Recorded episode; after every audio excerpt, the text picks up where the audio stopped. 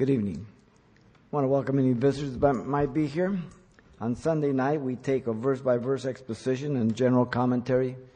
On Sunday morning, I take an in depth section and, and hit it with homiletics with three points in that. And this way, you get a broad understanding of verse by verse exposition and a, like a river cuts wide and deep. So that when you move through a book, by the time we get done, you've got the general exposition with the cultural background, the historical thing, and you've got in-depth messages so that we, when done with that book, if I never come back to it, you know what that book's all about. And that's important. I'm not so interested in just reading and getting through it fast. Um, you're supposed to do that on your own time. and so this way you grow and you mature in Jesus Christ. If you have a Bible, why don't you turn to Nahum chapter 1, please. Nahum chapter 1.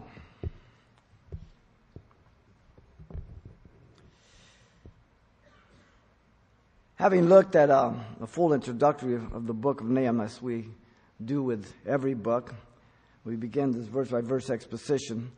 He's the seventh minor prophet, as we've seen. And um, God had spared Nineveh at the preaching of Jonah. We've seen the book of Jonah. Um, but now, a hundred years later, it's about 660 to 650 BC when Nahum is speaking. He's called to pronounce judgment over the city of Nineveh for returning to their vile and sinful lifestyle. Um, I don't know why people have such a hard time understanding and believing what the Bible says. When we make statements like this, people say, yeah, thank God that's the Old Testament. Do you think people have changed in the New Testament? it's always the same. Read the book of Hebrews. Some of the most severest warnings about walking away from God is to the believer. Now, many who don't believe that will teach the book of Hebrews as for non believers. They were priests, they were Jews that really didn't completely become saved. Well, that's reading into it. He calls them brethren over and over again. He speaks about having tasted of the light. Jesus made the first mention of that in John 15 with the vine and the branches. And he goes from the illustration to people. If you do not abide in me, you will be cut off too. Book of Romans says the same thing in chapter 11. Colossians says the same thing. Peter says the same thing. Paul says the same thing. So I don't know why people in the church have such a hard time with it.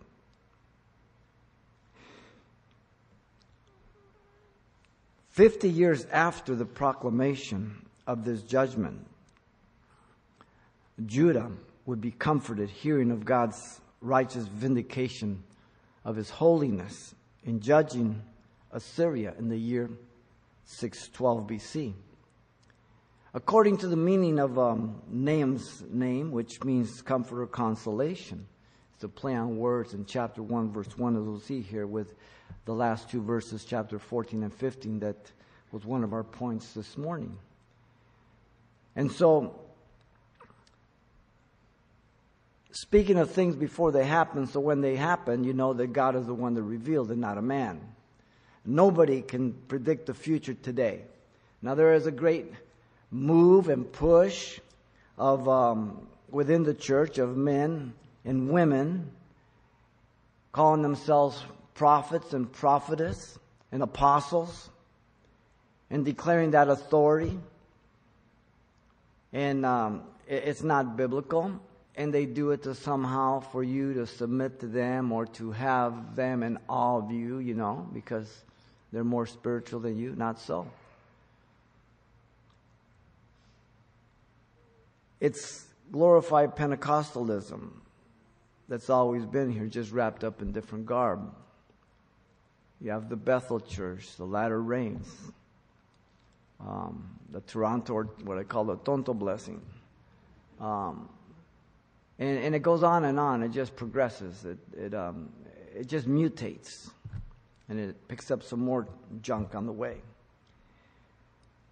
And so, here in the book of Nahum,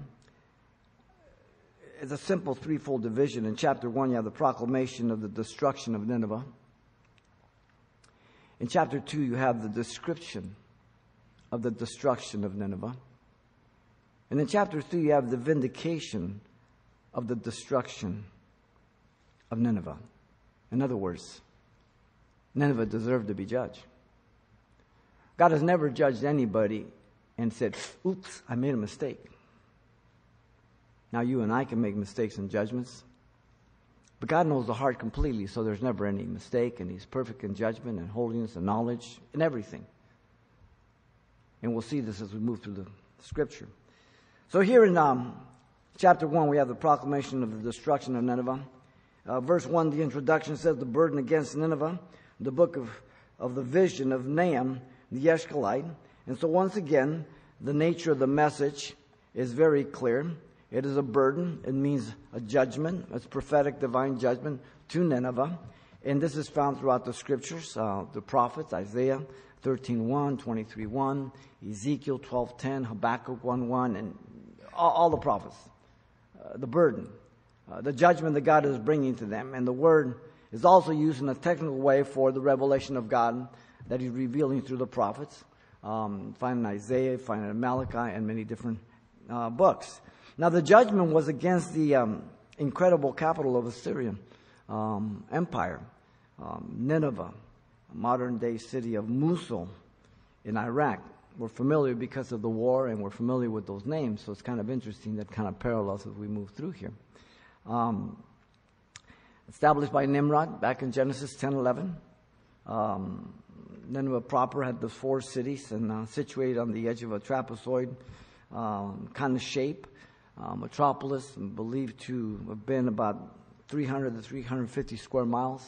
An incredible city, um, bound by the Tigris rivers and the Khosr River and um, the Gezer Sioux and, and then mountains in the background. And so it was very well fortified. And when you build a city, you always look first for water and then for highways because you need water. When the enemy comes, you have to have a water source. And you can always bring that water source into the city, and then you can plant within your city, and then highways to be able to protect and cut off people and defend your city. Those are very important because when people come and they're going to destroy you, they surround your city and they cut you off from everything. So you've got to have that source. Now, you remember in the, in, in, in the time of Hezekiah, he, um, he, um, he carved from the, the pool of Siloam to the pool of Gihon, a tunnel. And some of you have been to Israel with us, have walked through it. And, um, and they, the men started from one end to the other, and they met in the middle. And there's just a little jagged thing, maybe about three feet. That's amazing. It, it's a long tunnel. And then they covered the water source, and this way, when they were surrounded um, from the enemy on the outside of Jerusalem, they would have a water source. So, water and highways are two very important things. Uh, when you go up north and you see some of the uh, city of Megiddo, where Solomon was, where he kept a lot of stables of his horses, and we'll go up there also this next month. Um, you have the great highways there. You defend it from the people coming from Egypt and from north and all that. Very important. Um, and, and, so this um, city was just well fortified. Uh, um, it had moats, um, can, canals, um, gates, levee gates that went from the river Tigris, and it was fortified with uh, um, towers and, I mean, walls that were, as we said in the introduction, uh, uh, just 200 some feet high and just uh, impressive uh, buildings. Um, when we uh, looked at Daniel, the same thing with Babylon. Because remember, when these individuals um, conquered other nations, they, they took all the people and made them their slaves. They had a workforce. And, um, and, and, they chose the cream of the crop, like Daniel and his friends, and the ones that were smart, and they assimilated them. And, and the Babylonians were good for that because this way they could uh, maintain order from those who they had brought in, and it would, it would work for their good. Uh, not all did that, but uh, Babylon did. And, uh, and so here the city is just uh, impressive, um, but Assyria uh, was a constant oppression to, to Israel, as we see as we move on. The mode of revelation, notice, is um, the proclamation of a vision, the vision again while uh, you're awake. Um, this is um, repeated through the prophets, Isaiah chapter 1, verse 1. He says he had the vision of Isaiah, Ezekiel 1 1. Daniel had the vision, Daniel 2 9. uh, and many other prophets, and the dream is when you're sleeping.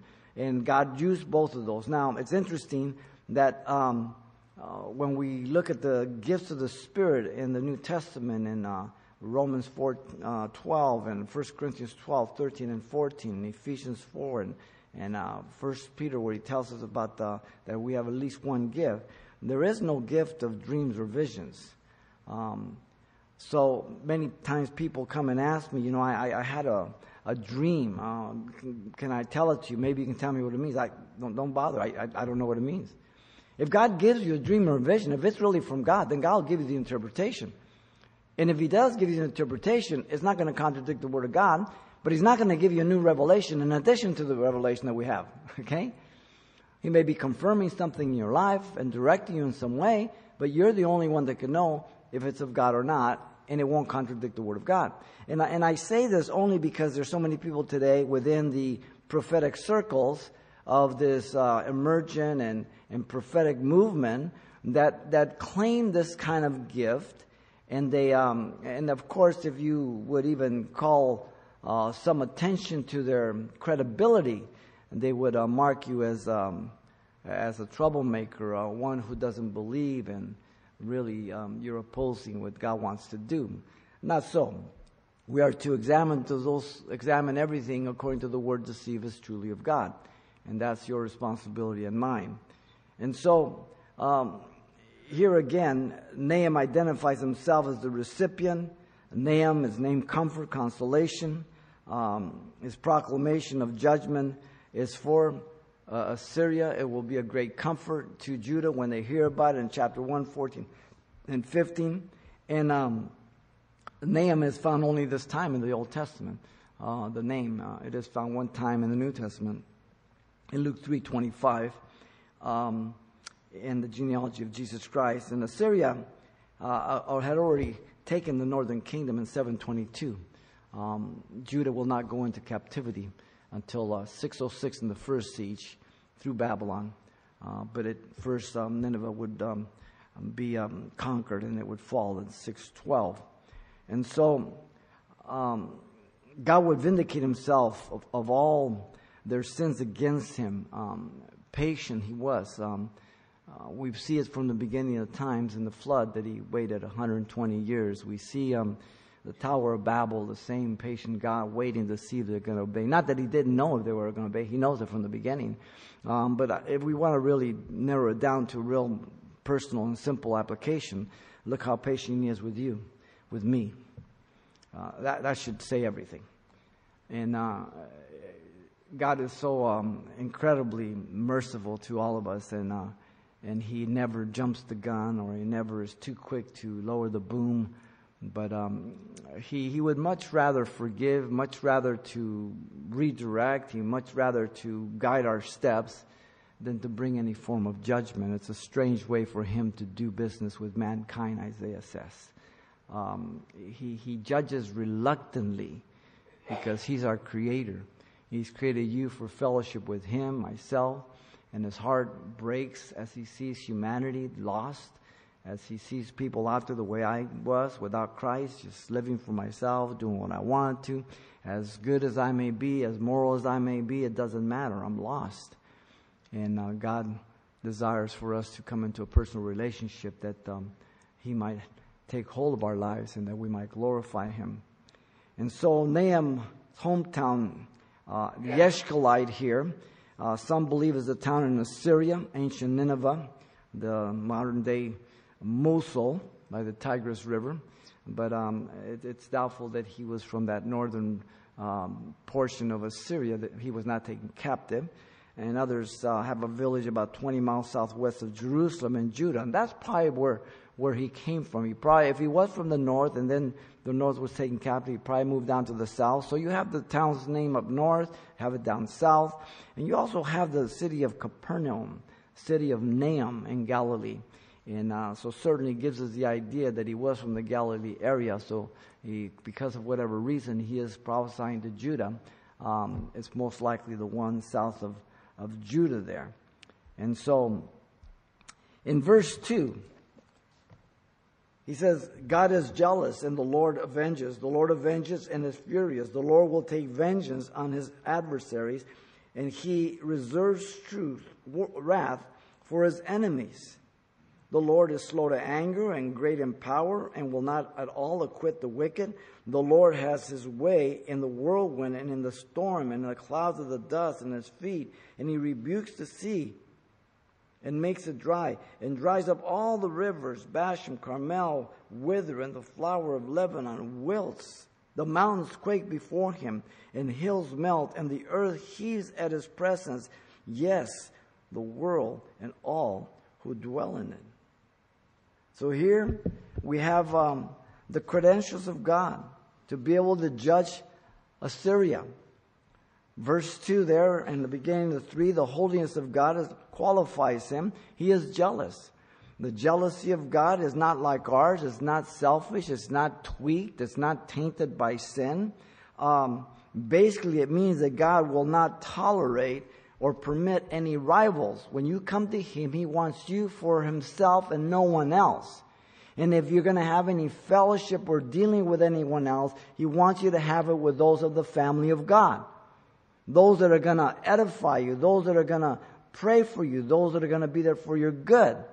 Just like you who are married, you want your wife to have fellowship with people of who you approve. You don't want her to be disrespected or abused or for her to go wayward or anything else. As parents, you want your children to have fellowship and to be around people who are going to be good for them. So any sort of true love is very protective.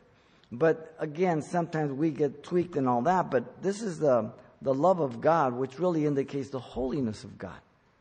Um, it's for our benefit, for our good. Um,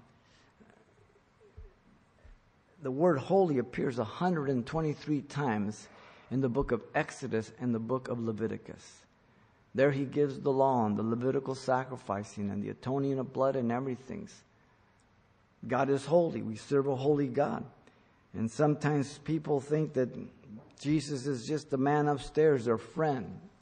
Yes, he does call me his friend, but he's holy. And that we're to be holy as he is holy. Never perfection, never thinking that we have arrived. I'm always under construction till I get there, but he is a holy God. And so he desires for us to grow and to mature and to obey, and he gives us the ability to do so by his spirit and his word. And so he's about to execute justice to avenge. Now, the avenger doesn't mean revenge or to get even like we do sometimes, because that's our sinful nature. When somebody does something to me, I, I want to get even or get a little furthermore, right? Uh, sometimes people quote the, um, the law that says eye for eye, tooth for tooth, right? And, and, and, they, and they, they think that that's a command, you know?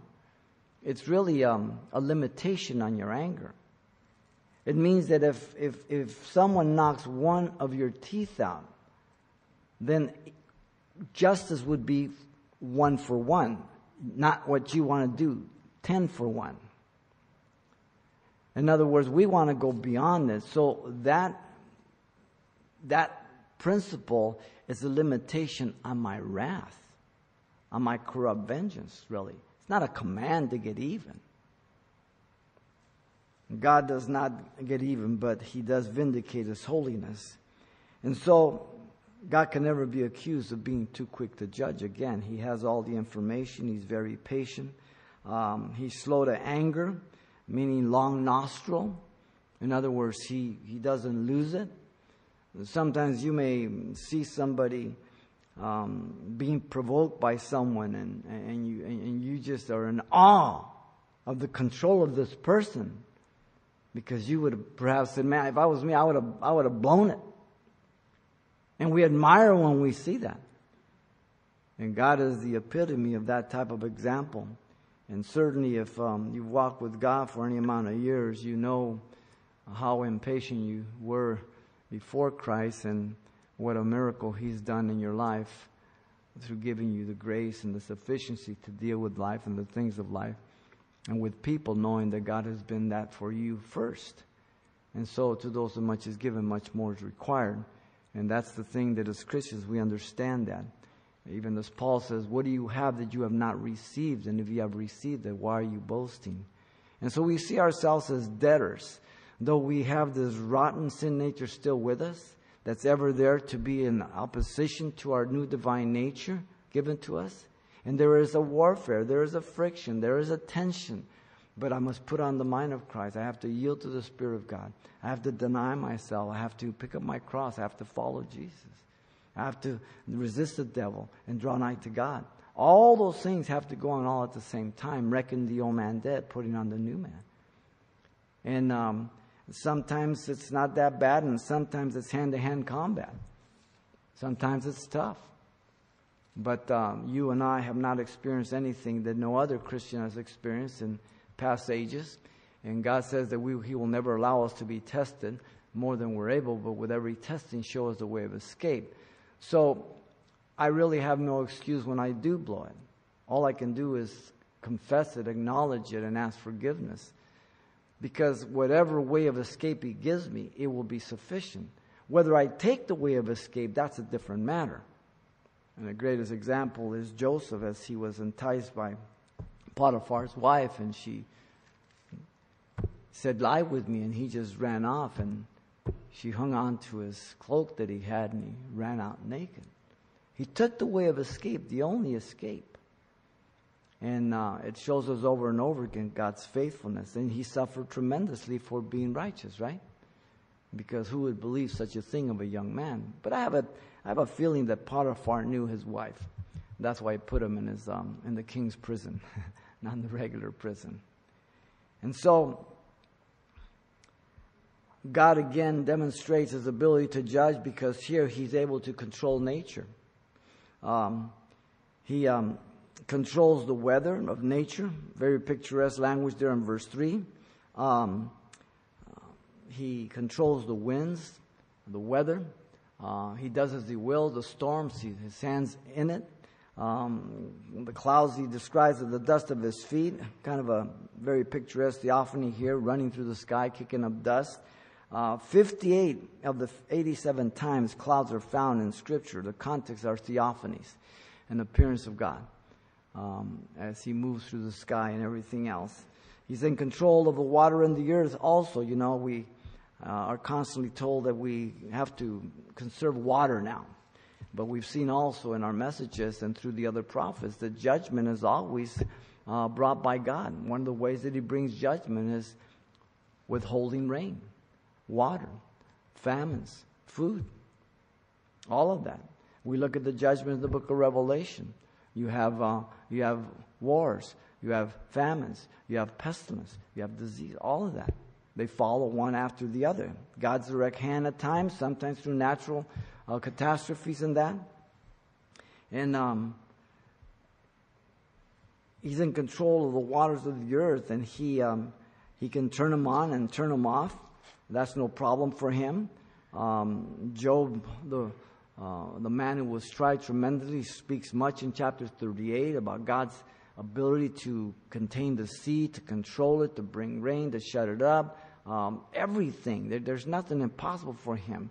And yet, as you think of the, of the power that a storm has, or a wave has, or, or, or a, a, snow blizzard, and yet he's, he, he's the one that put it all together.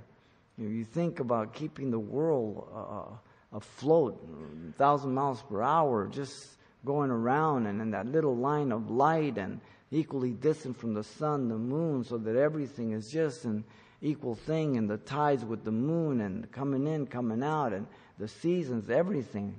Makes you kind of tired thinking about it. And to him, it's no big deal. Colossians says he holds all things together. He, he, he's in control.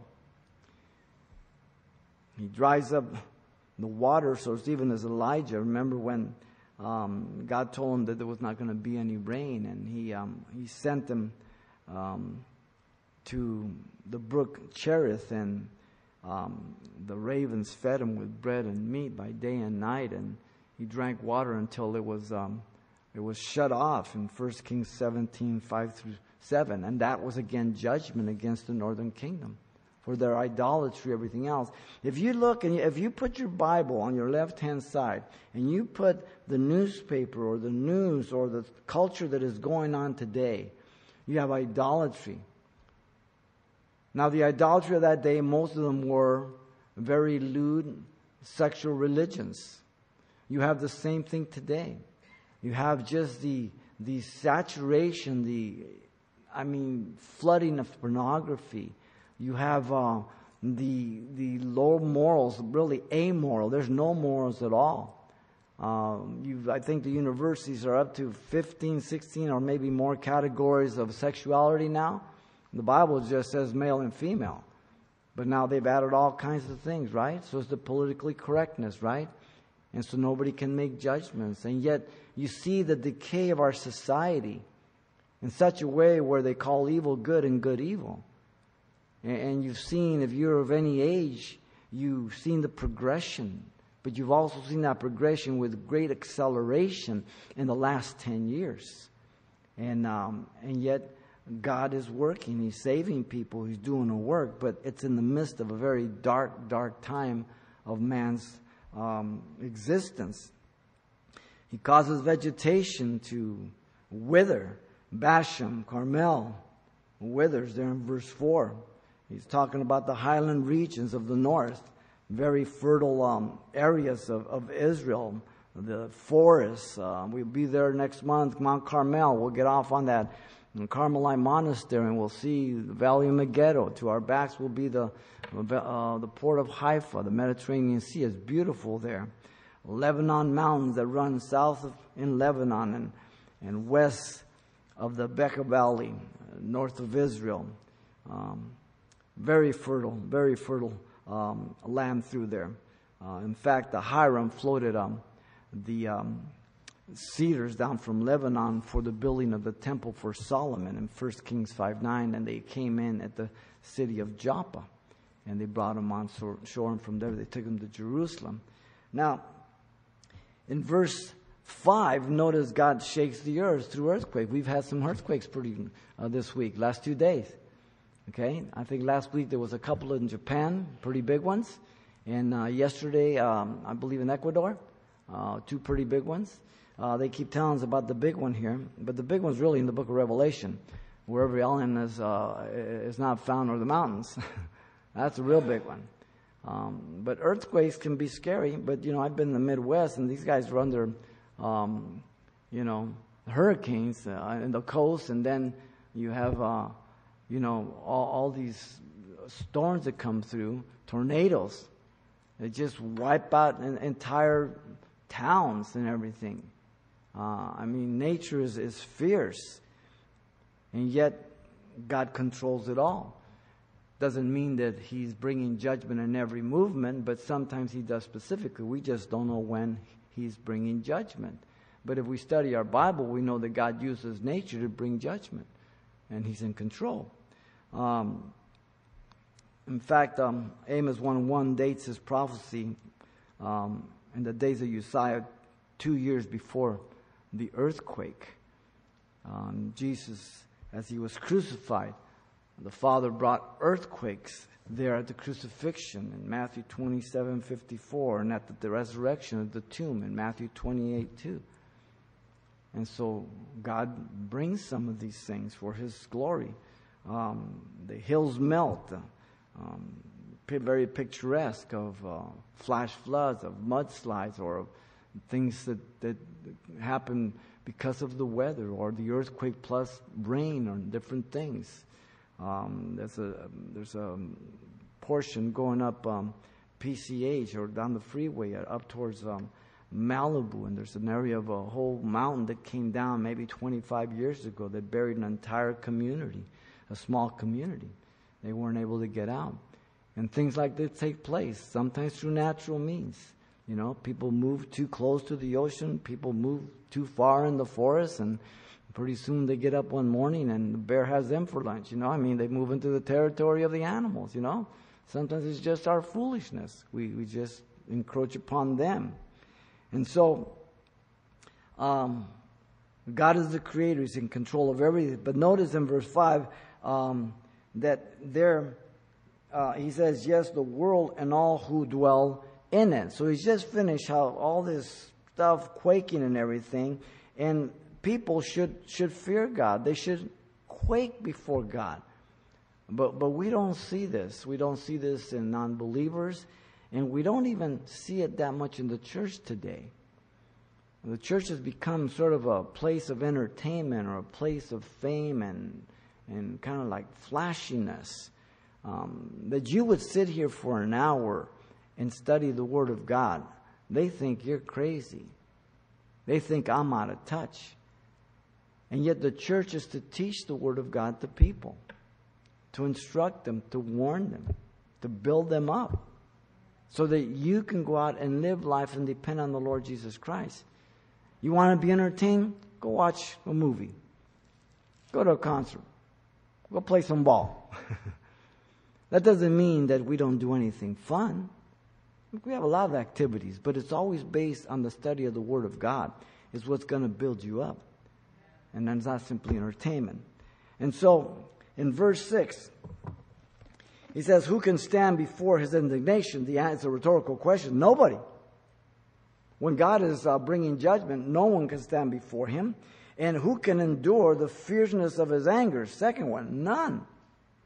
His fury is poured out like fire, pure judgment, and the rocks are thrown down by him. In other words, it's deserved. Kind of reminds you of the Old Testament of when there was a rebellious child and the parents would bring him before the elders and say, you know, there's a rebellious, uh, disobedient child. He doesn't do this, that, whatever, and they would bring him to the elders and they would take him outside the city and stone him. They didn't have juvenile delinquency buildings. They, they, they took care of matters. They respected their elders. They understood authority. Today, everything is against authority. Every, it's, it's, it's open anarchy in every way. And so, therefore, everything is at risk. In verse 7 down to 8, we have the perfect justice of God that qualifies him. He says, The Lord is good, the stronghold in a day of trouble, and he knows those who trust in him. So, those who are looking to him, and God is, is good, stronghold. That's one of the attributes of God, the goodness of God. It endures forever. It's an attribute that's communicable to man. In other words, he imparts to us the attribute of goodness so that you and I have a potential to do good things in the love of God and by the Spirit of God. And his goodness endures forever, the scripture says. But our goodness is not unto perfection like his, and our goodness is not consistent like his because we always have that flaw of sin nature still in us, right? But we should be more consistent and more on target than we were before we were born again, right? Because now is God living through us as we yield to Him. And so, once again, it's that combination of God working in us and through us as we yield to Him. The heart of man is deceitful, desperately wicked, Jeremiah 17 9. From the beginning, God said uh, that man is uh, consistent in, in, in, in, evil in Genesis 6 5, all the days of his life. And so, um, I, I, don't understand the philosophy of, of the world that says that man is good. I don't know where they get their evidence. I don't know what part of the world they're getting it from. Um, if they start with themselves, they would never find that. Why would they find it anywhere else? And so the Bible speaks very, very clear about man being a rebel, a disobedient towards God, and his need of being ruled by God.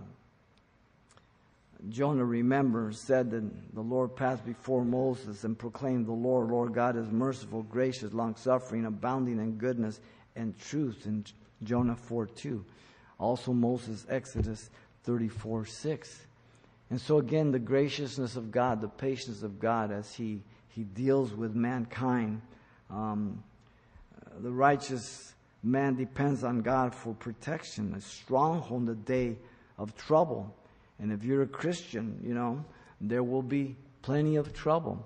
Jesus said, In the world you shall have tribulations, be of good cheer, for I have overcome the world. And that's, that's a promise.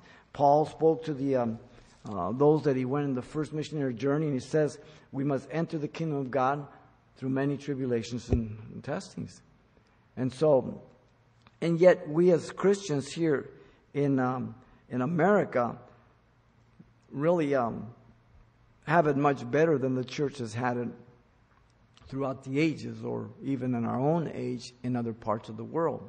Because at least you and I have the freedom to gather together. You, you could have stayed home tonight and done something else, but you chose to come and to sit under the word so that God can minister to you as you lift your heart to Him.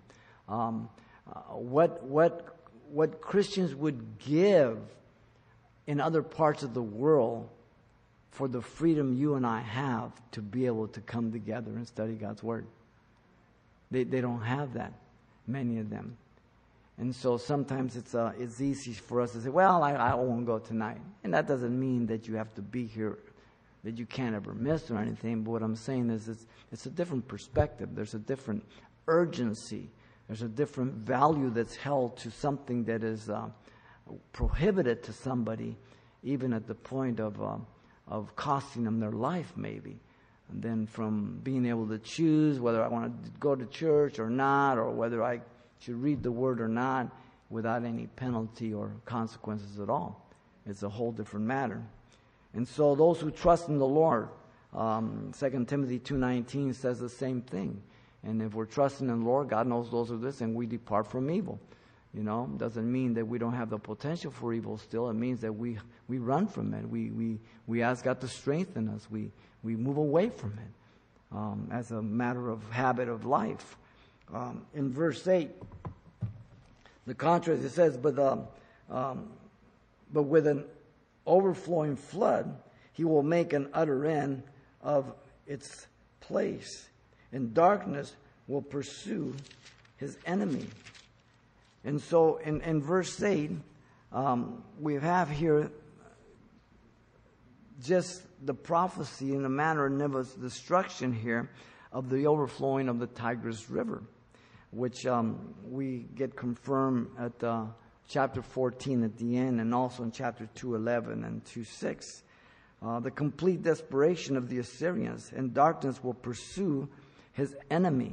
So they were terrorizers of people. Uh, they just um, wanted to put fear in people's lives. And they would um, be very vicious in the mutilation and um, the way they would torture people and tearing them apart and burying them up to their neck and uh, smashing babies' heads on the on the rocks or whatever it was, without any mercy. And there would come a day when they would they would themselves now re- be on the other end. They would be on the receiving end. Um, I, I can't find the fear of man as one thing, but when God is after you, uh, there has to be the most horrible fear in the world uh, when you stand before a holy God or that a holy God is judging you and, and, and, and, and puts you within his sights, if you will. Um, I can't even imagine that. Chapter 3, verse 13 says, Surely your people in your midst are women. The gates of your land are wide open for your enemies. Fire shall devour the bars of your gates. So in chapter 2, we're going to see the very description of the, the siege and the horror that took place. And he, he gives us some reasons why it took place. As verse 9 now, down to 15, the certain execution of this judgment over Assyria by God. So, in other words, he's proclaiming it. It hasn't happened, but when God declares something's going to happen, it's as good as having been happened, if you will. It's done. It's for sure. It will take place. God has never said, you know, I, I kind of blew it there. What I meant is this. No. Verse 9. He says, What do you conspire against the Lord? He will make an utter end of it. Affliction will not rise up a second time. So, in other words, uh, uh as we said this morning, this is irony. Uh, conspire means uh, to plan or to devise. What is it that you can devise or plan against God? Uh, do you think that you can get over on God when God has pronounced judgment on you? Do you think you can escape it? Do you think you can get away? Where are you going to hide? Where are you going to run? No, Jonah thought he'd go to Tarshish, right? Now, he didn't think that he could hide from God. He just wasn't going to go to Nineveh because he hated the Ninevites. But, but sometimes people in the world, they think that, you know, there's no God and it's just all the figment of people's imagination and everything else. But here again, he, he confronts them. What, what, what are you going to do?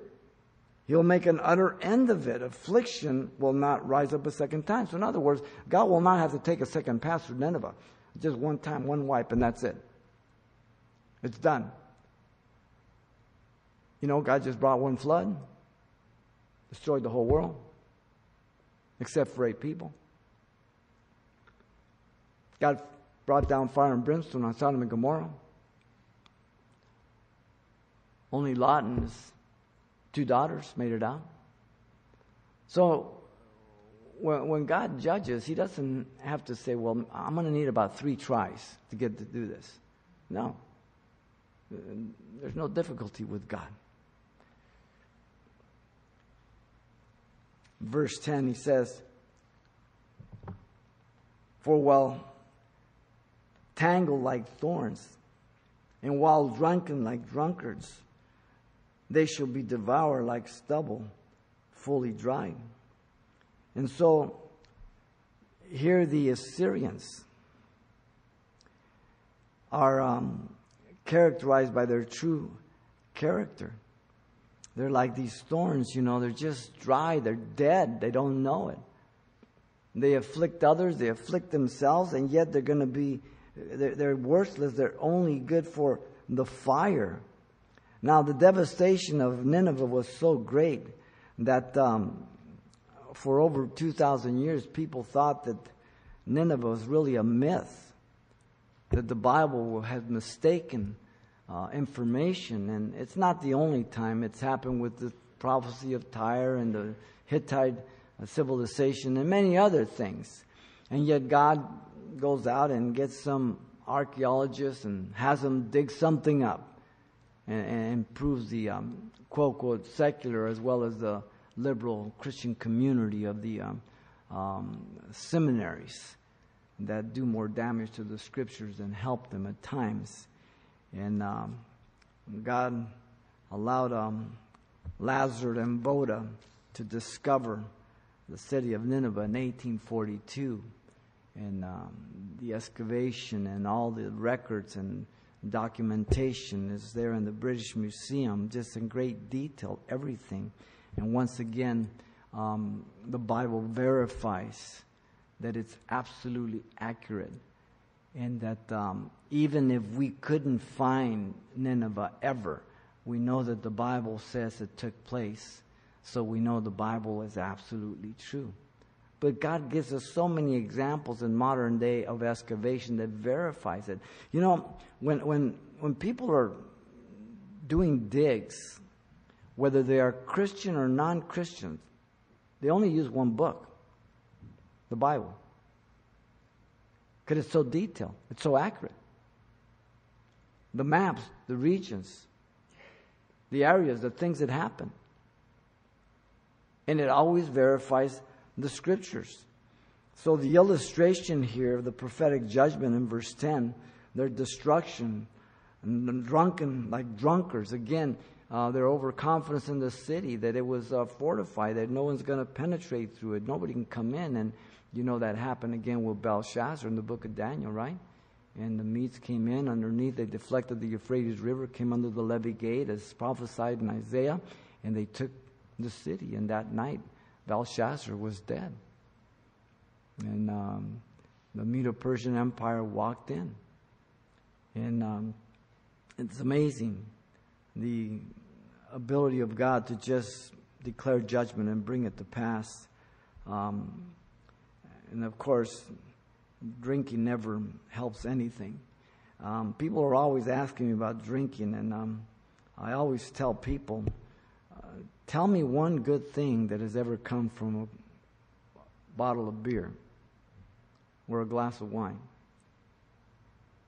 Nothing. More people are killed through alcohol related accidents and everything else than anything else and any other disease that claims lives. It's like smashing seven or eight, seven, 20, 47s. I forget how many days out of the month continuously. And yet, you know, they want to call it a disease. Well, you know, how did you get it? Did you walk across a bar that had a door open? Some jump in you, you bump up against a drunk, and then you were infected the next morning? It's not a disease, it's a choice you make. Now, later on, you may have cirrhosis of the liver. And every time you drink, you will burn more cells than you can afford to lose from your brain. So, you know, and yet there's a big push today within the Christian community. Well, you know, you guys are too critical, too judgmental. Okay, go ahead. Go for it. Come back and see me in five years. See how your marriage goes. See how you treat your wife, your husband, your children. See how you deal with life. See if you can stay with just one beer, one glass of wine. Let's see what happens. It's like saying, well, you know, I'm, I'm just going to cut back. I'm just going to fornicate once a month or something. Really? But we don't look at those parallels. But when people make that connotation, then we call them critical, judgmental, right? Legalist. No. We're to stay away from all appearance of evil in every way. And then let me ask you another question. If you do drink and the brother says, Hey, do you drink? Now, now you've got to. Well, I do it private. Okay, somebody asks you, Hey, do you drink? You've got to lie or you've got to tell the truth. And if you tell the truth, you can stumble them, right? Bible says we're not to stumble one another, right? So we got a heavy responsibility towards each other. Let me go further, deeper. How about your children? It's private, but your children are watching you. And when they become teens, do you think they're going to believe you when you tell them, do not drink? Well, daddy, you drank. I'm just going to have one. And they go out and kill somebody or kill themselves. Well, they mess themselves up. So there's great responsibility we have, and we can't just um, ignore it. Now, in verse 11, he says, From you comes forth one who plots evil against the Lord, a wicked counselor. So in verse 11, um, this is a reference to um, Sennacherib. Um, and also, the wicked counselor is his um, counselor that he sent, Rabshakeh. If you remember 2 Kings 18 um, the men on the wall were confronted by Rabshakeh blaspheming in the time of Hezekiah because Hezekiah took down all the altars of the of the um, of Baals and the high places that Israel had syncretized with the worship of Yahweh, and so the Assyrians logically concluded that this is the way God was worshipped by the Jews. So they said, don't, don't trust in Hezekiah. You know, he's taken down your altars of Yahweh, so how can, how can he defend you? You know, and, and, and God didn't take it lightly. And, you know, Isaiah guaranteed Hezekiah that not a shot was going to be um, um, fired, not an arrow, not a, a Syrian would come in. And he sent out um, an angel and wiped out 185,000 front line Assyrian troops in one night. And so God again in, in, in, in odds of impossibility. And this stuff is not just what the Bible says. These can be correlated with the records of Assyria. And we have much more information from those cylinders that we find and everything else of Assyria. So um, it's an amazing thing. And in spite of the evidence, you have people always saying, well, you know, the Bible, you know, man wrote it. Really? You think man's that smart? Man is a moron. He doesn't have enough sense to know how to run his life. We must repent. We must ask God to lead our life from day to day. and remain in a humble position because the natural nature of man is to exalt himself, to think that he doesn't need God, he doesn't need anybody. I'm sufficient in myself. That's always a mistake. In verse 12 and 13, you have the futility of escaping God's judgment, but trusting in self and their numbers and security. Again, here he says, Thus saith the Lord, the divine authority, though they are safe, and likewise many, so the city is great place of security, a fortress, many, multitude. Um, and Jonah told us in Jonah 4.10, 120,000 infants could know the right from their left hand, right? So there's different opinions, maybe 800,000, maybe a million a time. Now, they believe at this time is a lot more. And, um, and yet, um, here, um, they were trusting in that security by the fortress and the numbers, but yet in this manner they will be cut down. When he passes through, though I have afflicted you, I will afflict you no more. So God used Assyria to humble um, Judah, to discipline Judah. And Isaiah 10:5 says that Assyria was the rod of his wrath. But now he was going to cut it off. The metaphor of plowing is used for now he would break off the yoke in verse 13. He says, For now I will break off his yoke from you and burst your bonds apart. So God was going to bring judgment in 712, but they're also going to begin to go into captivity to Babylon in 606 for the first siege. So you've got 612, 606. You've got six years that God is going to fulfill this prophecy here at the end of the chapter. A window time that God makes that happen. Now Manasseh, that's another miracle. This morning I spoke, spoke about. It. I don't want to get sidetracked, but he was the most wicked king, and he came back, and he, he, God forgave him, and he began to do good. But the nation was already so corrupt. But this aspect of the fulfillment comes into the reign of Josiah. So the yoke refers to Assyria. The bondage just refers to Judah. The bond is broken. He would remove that bondage because he would bring judgment upon them. In verse 14, he says, The Lord has given a command concerning you. Your name shall be perpetuated no longer. You'll cease to exist. Out of the house of your gods, I will cut off the carved images, the molded images. I'll dig your grave, for you are vile. The authority of God again. He gives the command, the charge. They shall be perpetuated no longer, cease to exist. When's the last time you heard of an Assyrian? There's none. The verdict is sure. I will dig your grave because you are vile, contemptible. And so in verse 15, he says, Behold, on the mountains the feet of him who brings good tidings who proclaims peace. O Judah, keep your appointed feast, perform your vows, for the wicked one shall no more pass through you. He is utterly cut off. This verse in the Hebrew scriptures is verse 1 of chapter 2. And sometimes when you read critical commentaries, they will attach verse 15 with verse 2 of chapter 2. Um, they think it's out of order. I leave it as it is. I don't mess with it. I just take it as it falls and I seek to find out how it fits in within the context. Um, the proclamation is the news that Assyria's destruction would comfort um, Judah. All of a sudden, their, um, their, their bondage is broken. They're no longer oppressed. So now they're able to fulfill these vows and these feasts. And the, during the reign of Josiah, um, in King, Second Kings, there he fulfilled it. He led a great reform.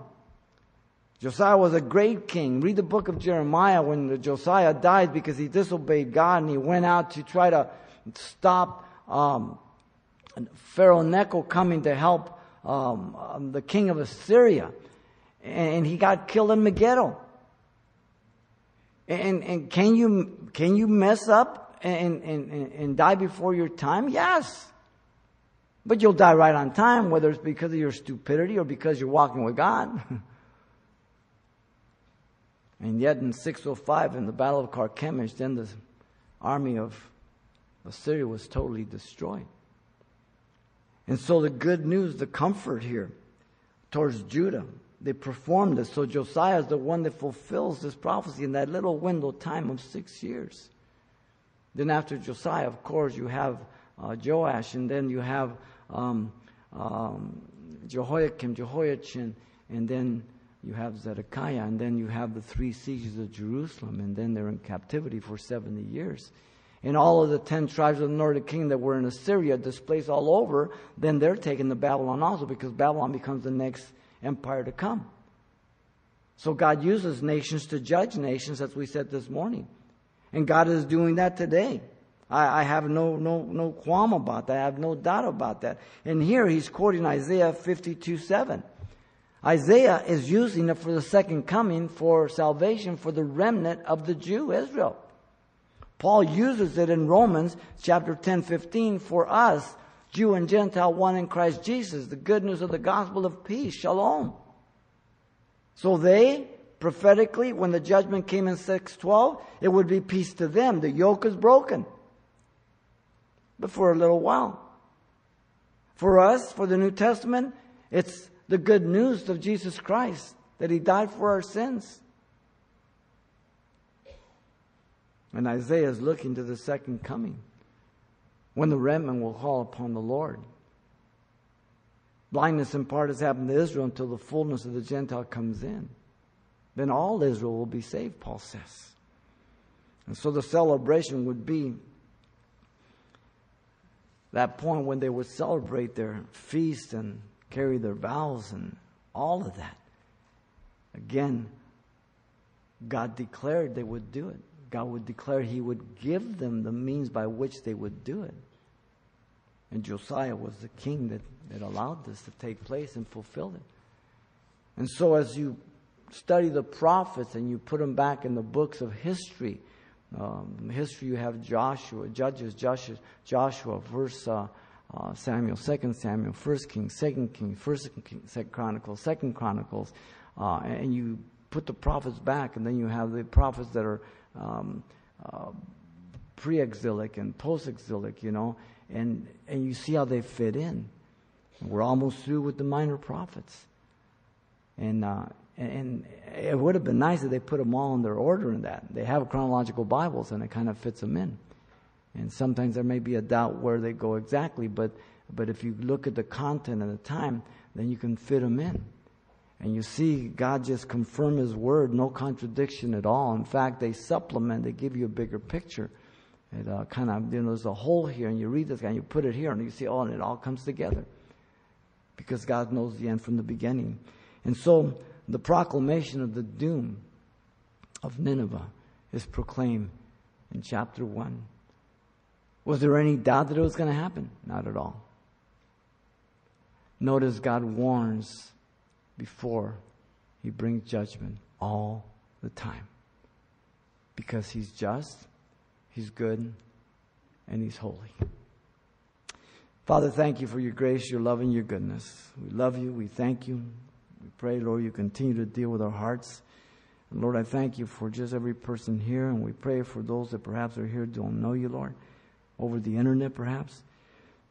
And the Lord, you would speak to them, Lord, of their need of you and salvation and how much you love them and how you want to forgive them and just transform their lives. As you're praying, if you're here tonight, if you don't know Jesus Christ as your Lord and Savior, God has brought you here to be saved, to turn from your sin. It's a simple prayer of repentance as you believe God's word that He became sin for you, who knew no sin, that you might be made the righteousness of God in Him, recognizing that you are a sinner and sin separates you from God. But if you acknowledge that and call upon His name, that He will forgive you and give to you eternal life. That's His word. And the gospel is just encapsulated in John 3:16 for God so loved the world that he gave his only begotten son whoever believes him should not perish but have everlasting life there's the invitation whosoever, I presume you qualify. Makes no difference what's happened, makes no difference what you've done, what has been done to you. The blood of Jesus Christ can make you a new creature, he says, and give to eternal life. So if that's your desire, this prayer is your prayer to him, not to us. And he will forgive you right now and transform your life. You can repeat after me if you like. Father, I come to you in Jesus' name. I ask you to forgive me, Lord, for all my sins. Give me a brand new heart. Baptize me with your Holy Spirit. I accept you as my Savior and Lord. In Jesus' name. Amen.